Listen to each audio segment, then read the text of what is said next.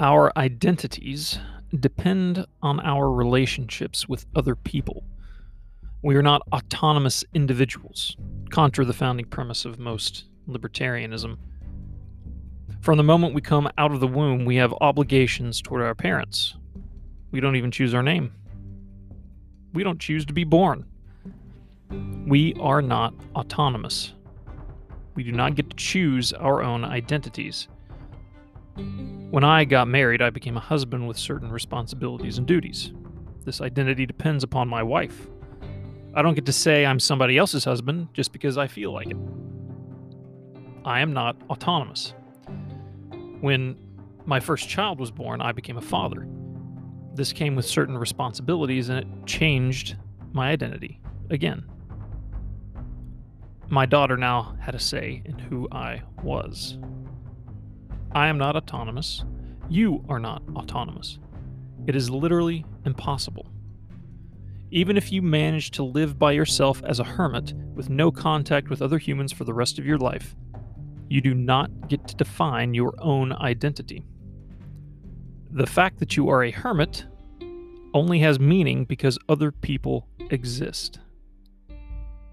You carry the shadow of your family wherever you go, stretching back generations. This truth is one of the main themes of the movie The Incredibles.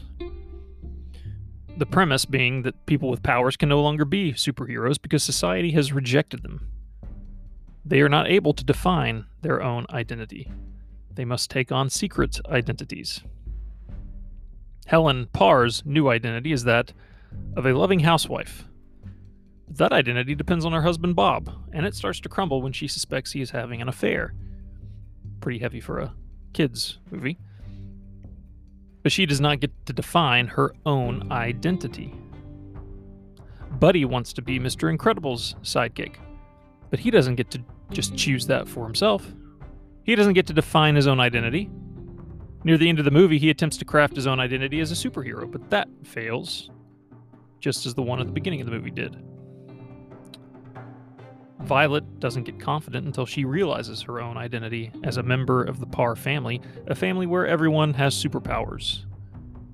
Once she accepts her place in this tangled web of relationships, everything starts to click. Identity is not self assigned. This is a truth that the transgender movement affirms when it demands everyone use the proper pronouns when addressing them, and why it's such a sin to dead name someone. Because despite the rhetoric, they do not get to autonomously define who they really are in relationship to other people. They can never be content with just living their truth. They must have others affirm that truth as well, or else the identity they have crafted for themselves is fiction just like Buddy. I don't get to say I'm Russian now, just because I feel like it. I also don't get to just say I'm no longer an American.